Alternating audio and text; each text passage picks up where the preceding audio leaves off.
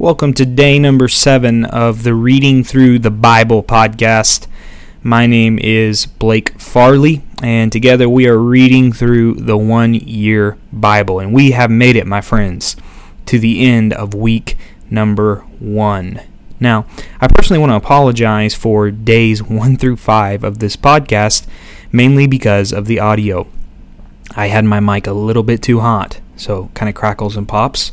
And uh, if you survive through those days, you are a champion. Uh, but hopefully the audio is better now. If it's not, feel free to let me know. And be sure also uh, to share your thoughts with me. If you are listening to this podcast, you probably have a way to share thoughts with me, whether that be through Facebook or you can go to my website, blakefarley.org. And I should, by the time this is uploaded, have a blog post for um, the sole purpose of people commenting their thoughts on each of these days.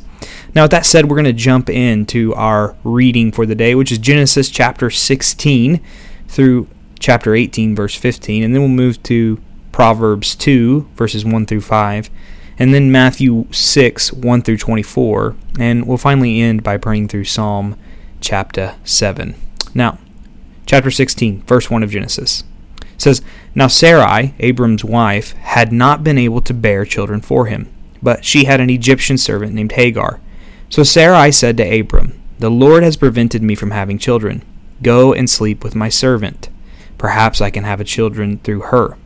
And Abram agreed with Sarai's proposal. That was a bad choice, Abram. That's my interjection, obviously.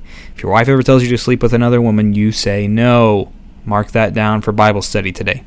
Verse 3 so Sarai, Abram's wife, took Hagar, the Egyptian servant, and gave her to Abram as a wife. This happened ten years after Abram had settled in the land of Canaan. So Abram had sexual relations with Hagar, and she became pregnant. But when Hagar knew she was pregnant, she began to treat her mistress Sarai with contempt. Then Sarai said to Abram, This was all your fault. I put my servant into your arms, but now that she's pregnant, she treats me with contempt. The Lord will show you who's wrong, you or me. Abram replied, Look, she is your servant, so deal with her as you see fit. Then Sarai treated Hagar so harshly that she finally ran away.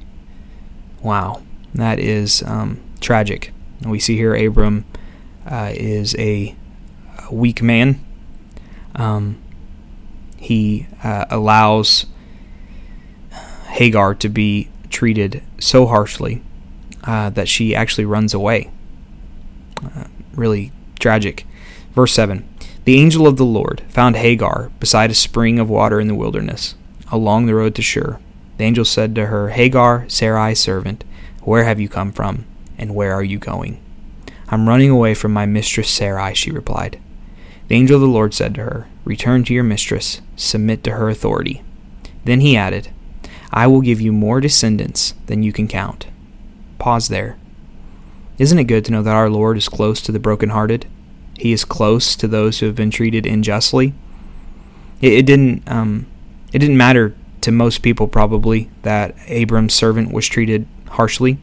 In this culture, uh, some people were valued below other people. It was um, not a big deal to mistreat a servant, but it is a big deal to God. Wherever you are, or however you may be listening to this podcast today, and for my own soul, isn't it isn't it good to know that with all the heartbreak in the world, God is close? And for those of you who maybe feel like you're not as important as other people, know that the Lord is with you, and the Lord counts all of his children as valuable as any of the other ones. Verse 11 And the angel also said, You are now pregnant and will give birth to a son. You are to name him Ishmael, which means God hears. For the Lord has heard your cry of distress. This son of yours will be a wild man as untamed as a wild donkey. He will raise his fist against everyone, and everyone will be against him. Yes, he will live in open hostility against all his relatives. To which you'd be like, oh, great, that sounds like an awesome kid to raise. Verse 13 there, Thereafter, Hagar used another name to refer to the Lord who had spoken to her. She said, You are the God who sees me. Oh, that's beautiful. You are the God who sees me.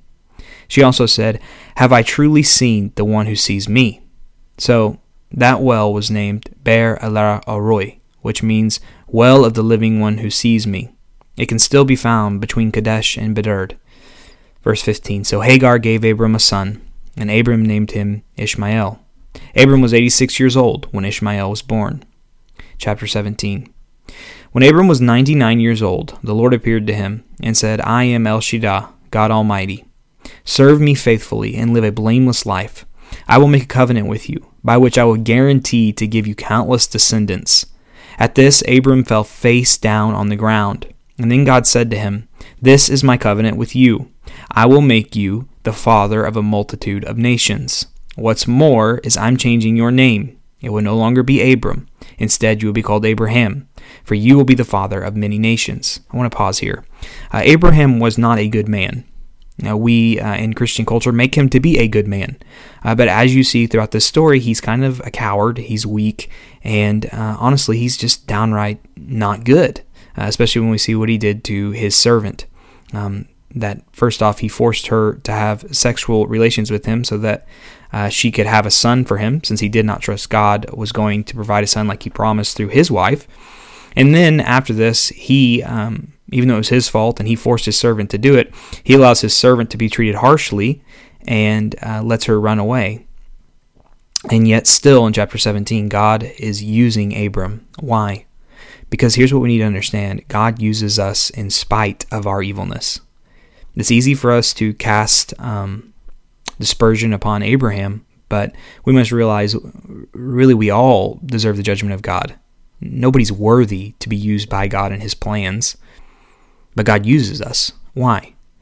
Because it's about God and His power, not our power. He uses the weak to make the strong look foolish.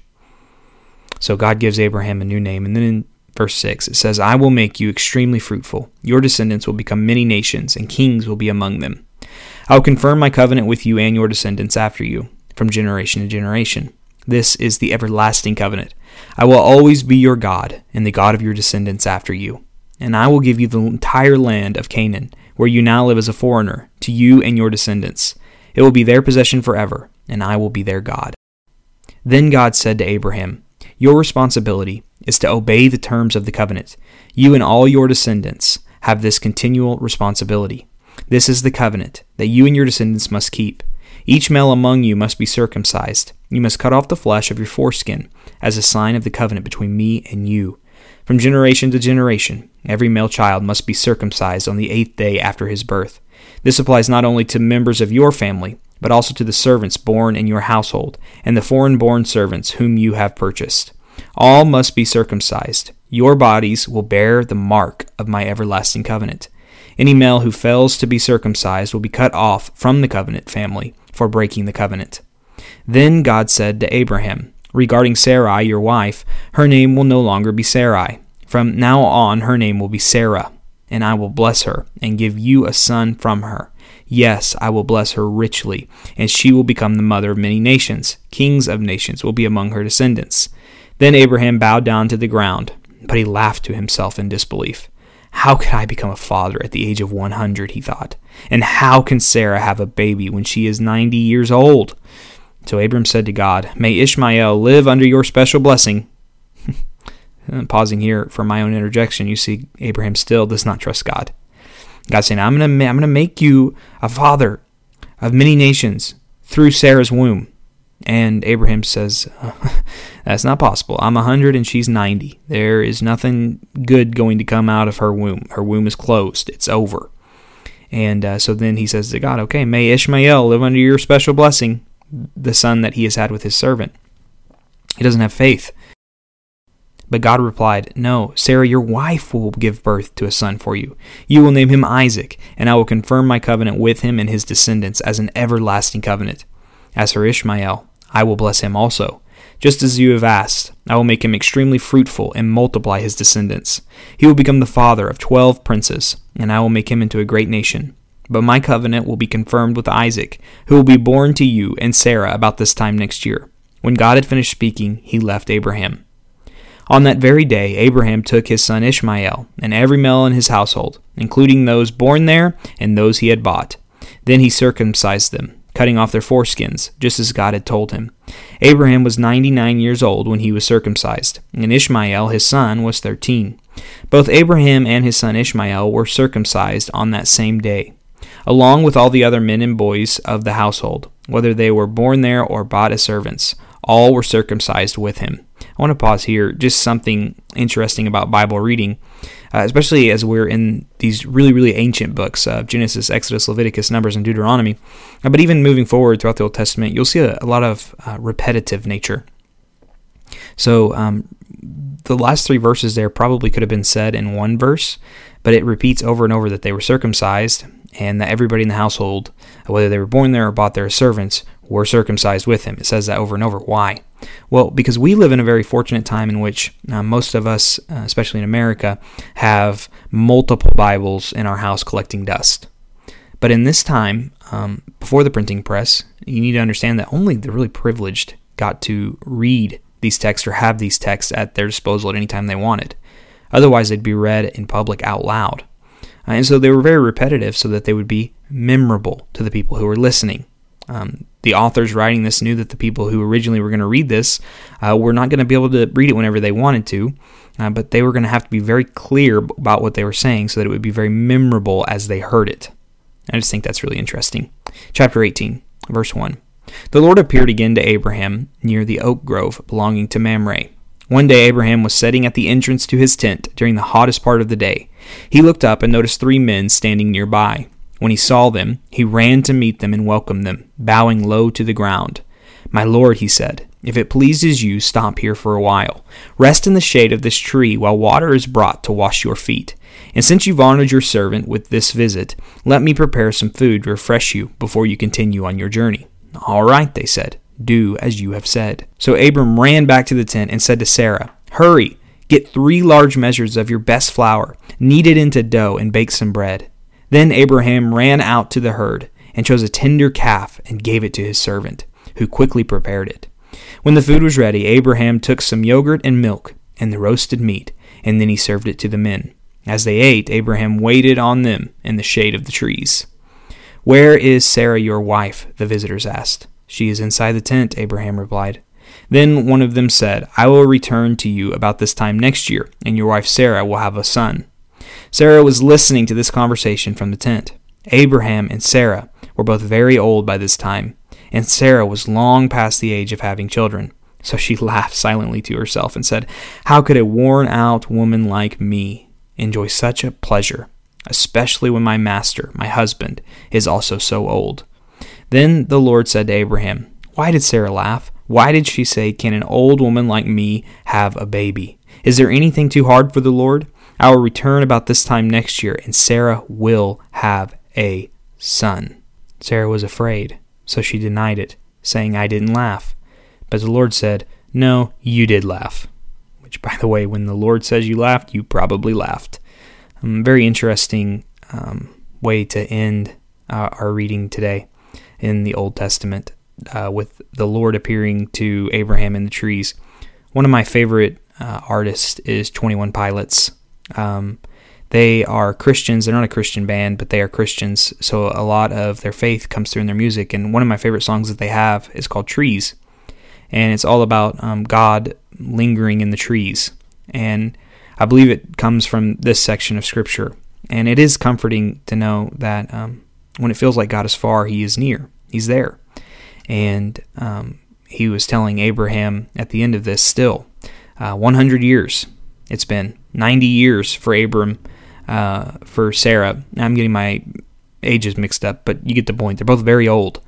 And it would be physically impossible.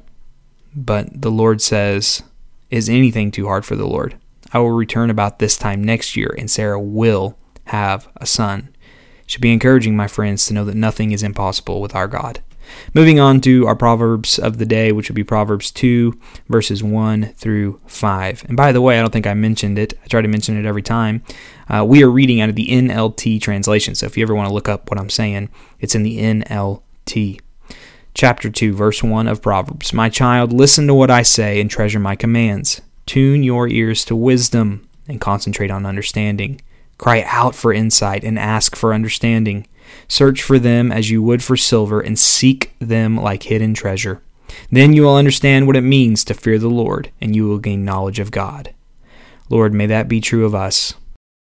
I want to seek for your wisdom. I want to seek for it like a hidden treasure because when I find it or begin to understand it, um, then I begin to fear and keep your instructions in a reverent posture in my mind so that I might gain knowledge of God. I don't want knowledge of men, I want the knowledge of God.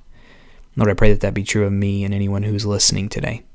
Matthew chapter 6, verses 1 through 24 is our New Testament reading. It says, Watch out. Don't do your good deeds publicly to be admired by others. By the way, this is Jesus speaking. For you will lose the reward from your Father in heaven. When you give to someone in need, don't do as the hypocrites do, blowing trumpets in the synagogues and streets to call attention to their acts of charity. I tell you the truth, they have received all the reward they will ever get. But when you give to someone in need, don't let your left hand know what your right hand is doing. Give your gifts in private, and your Father who sees everything will reward you. I want to pause here. Um, we, we ought to give uh, in a way um, in which we can show others so that they might be able to follow. If people don't see how Christians are supposed to give, if they're not discipled in it, then they will never know what it looks like. So I don't think he's saying hide all of your giving at all times. Uh, but what really Jesus is talking about and what he's always talking about is not the action, so to speak. He's talking about the motivation behind the action. So in all of our gifts, it should not be because we're trying to get people to think highly of us, but it should be uh, a pure motivation to give because of the generosity of God to us. So anytime we give, we need to check our motivations. Why am I giving? Am I giving so that people will look at me and think I'm great, or am I giving because God is great and my only natural response is to pour generosity out on others? Verse 5 When you pray, don't be like the hypocrites who love to pray publicly on street corners and in synagogues where everyone can see them. I tell you the truth, that is all the reward they will ever get. But when you pray, Go away by yourself, shut the door behind you, and pray to your Father in private. Then your Father who sees everything will reward you. When you pray, don't babble on and on, as the Gentiles do. They think their prayers are answered merely by repeating their words again and again. Don't be like them, for your Father knows exactly what you need even before you ask Him. Pray like this Our Father in heaven, may your name be kept holy. May your kingdom come soon. May your will be done on earth as it is in heaven. Give us today the food we need, and forgive us our sins, as we forgive those who sin against us. And don't let us yield to temptation, but rescue us from the evil one. Yes, Lord, may that be our prayer today as well. Verse 14 If you forgive those who sin against you, your heavenly Father will forgive you. But if you refuse to forgive others, your Father will not forgive you your sins. And when you fast, don't make it obvious as the hypocrites do for they try to look miserable and disheveled so people will admire them for their fasting. I tell you the truth, this is the only reward they will ever get. But when you fast, comb your hair, wash your face. Then no one will notice that you are fasting except your Father, who knows what you do in private, and your Father, who sees everything, will reward you. Don't store up treasures here on earth, where moths eat them and rust destroys them, where the thieves break in and steal. Store your treasures in heaven, where moths and rust cannot destroy and thieves do not break in and steal. Wherever your treasure is, there the desires of your heart will also be. Your eye is like a lamp that provides light for your body. When your eye is healthy, your whole body is filled with light. But when your eye is unhealthy, your whole body is filled with darkness. And if the light you think you have is actually darkness, how deep that darkness is. No one can serve two masters, for you will hate one and love the other. You will be devoted to one and despise the other. You cannot serve God and be enslaved to money. And that concludes our New Testament reading, uh, which is really just kind of sobering as we take a look at um, two ways to live. You can fear people and seek after what people say is important and popular, or you can um, live only for your Father uh, in heaven. So, what's the motivation? It's easy to say, um, but it's something that only really internally we can battle with. I can't tell you what your motivations are, and you can't tell me what my motivations are.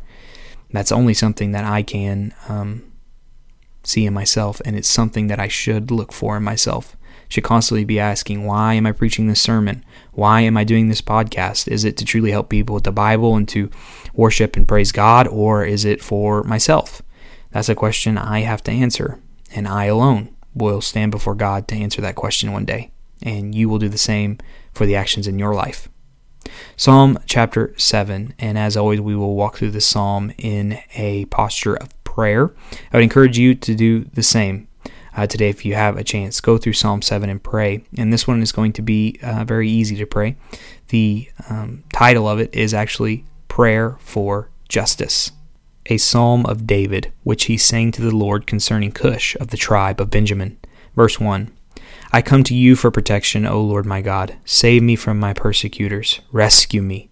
If you don't, they will maul me like a lion, tearing me to pieces with no one to rescue me. God, I pray that you would be my protection.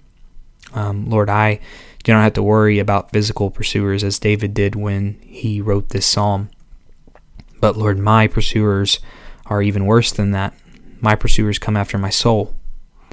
Uh, you tell me not to be afraid of those who can destroy the body, but those who can destroy the soul. And um, Lord, there are enemies uh, that attack me with lust and greed and envy, anger, jealousy, just to name a few. Some are stronger than others, and yet they all want to pull me from you. They are all founded upon lies. And Lord, I ask your protection I ask your protection over not just me, but your protection over my family. I pray for my brothers that they would not fall prey to these lies. And Lord, I I pray for my future kids. I pray for everyone listening to this podcast that you would protect us for your glory and by your grace. Verse 3 O Lord my God, if I have done wrong or am guilty of injustice, if I have betrayed a friend or plundered my enemy without cause, then let my enemies capture me. Let them trample me into the ground and drag my honor in the dust. Interlude. Father, I um, admire the humbleness of David in this psalm. Uh, Lord, to yearn for justice, not just for his enemies, but Lord, he knows um, that he deserves justice as well for the things that he has done, if he has done them. Lord, would you show me in my own heart where I uh, am not the one being pursued, but I am the enemy? Lord, show me where I've been a bad friend or I have sinned and hurt somebody. Lord, show me and give me the strength and the courage I need to reach out and to apologize, to ask for forgiveness from that person to make it right. And Lord, not because of guilt or shame, because I am free in the cross. There is no condemnation because of what Jesus has done on my behalf, living the life I couldn't live and dying the death I deserve to die, rising again. Through my trust in Him, I know that my sin is, is gone, it's off of me, but Lord, I do not want to be a part of hurting others. I want to apologize. I want to know. So search my heart. Show me where I am in the wrong. Verse 6 Arise, O Lord, in anger. Stand up against the fury of my enemies. Wake up, my God, and bring justice. Gather the nations before you. Rule over them on high. The Lord judges the nations. Yes, God, you do. Thank you for your justice. Lord, your justice should scare each of us because we know we deserve it, and yet, Lord, there is also something so right about your judgment that you are a God who will give justice to those whom deserve it. Continuing in verse 8 Declare me righteous, O Lord, for I am innocent, O Most High. Lord, I do not share this prayer with David. I know that I am not innocent. I deserve your judgment. And yet, Lord, I have been declared innocent because of what Jesus has done on my behalf. So I can join with David in saying that this is true of me, but not because of myself. I ask you to declare me righteous, O Lord, because Jesus was innocent and he paid the penalty I deserve to pay. Verse 9 End the evil of those who are wicked, and defend the righteous. Yes, Lord, we ask you do this. For you look deep within the mind and the heart, O righteous God.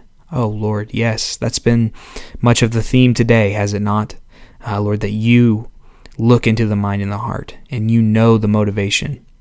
Uh, we can fool everybody around us for our whole life, but we can never fool you. You are righteous, and you will judge us at the deepest of all levels. Verse 10 God is my shield, saving those whose hearts are true and right. God is an honest judge. He is angry with the wicked every day. And Lord, I deserve to be a part of the wicked that you are angry with. I am thankful that you, as an honest judge, count me innocent because of Jesus. This is a psalm of worship for myself. Verse 12 If a person does not repent, God will sharpen his sword. He will bend and string his bow. He will prepare his deadly weapons and shoot his flaming arrows. The wicked conceive evil, they are pregnant with trouble, and give birth to lies. They dig a deep pit to trap others, then they fall into it themselves. The trouble they make for others backfires on them. The violence they plan falls on their own heads. I will thank the Lord because he is just. I will sing praises to the name of the Lord Most High. And yes, Lord, we join with David in this psalm, thanking you for your justice, but thanking you all the more for your mercy and your grace, so that we might be counted righteous in front of a just and wonderful God like you. Lord, what a privilege it is that we can read the Bible together, read your holy words together, and understand them, not because we are smart, but because you have given us wisdom, you've given us eyes to see. And Lord, thank you that we can pursue you in prayer and that you hear our cries because of what Jesus has done on our behalf. It is in your name we pray. Amen. Well, I hope you enjoyed this reading today as much as I did. Um, really, really uh, enjoying this uh, whole series so far as we are one week in to what is, Lord willing, going to be a 52 week journey uh, through the entire Bible. I would love for you, as always, to share your thoughts with me. Uh, I don't want this just to be the Blake Farley show. Uh, I'm simply just sharing thoughts as they come to me as I read it. I'm not preparing or planning. So um, maybe God showed you something. Uh, particularly, maybe God showed you something about yourself, or He showed you something about Himself, uh, or maybe you saw the gospel, Jesus, in these texts somewhere that I didn't mention.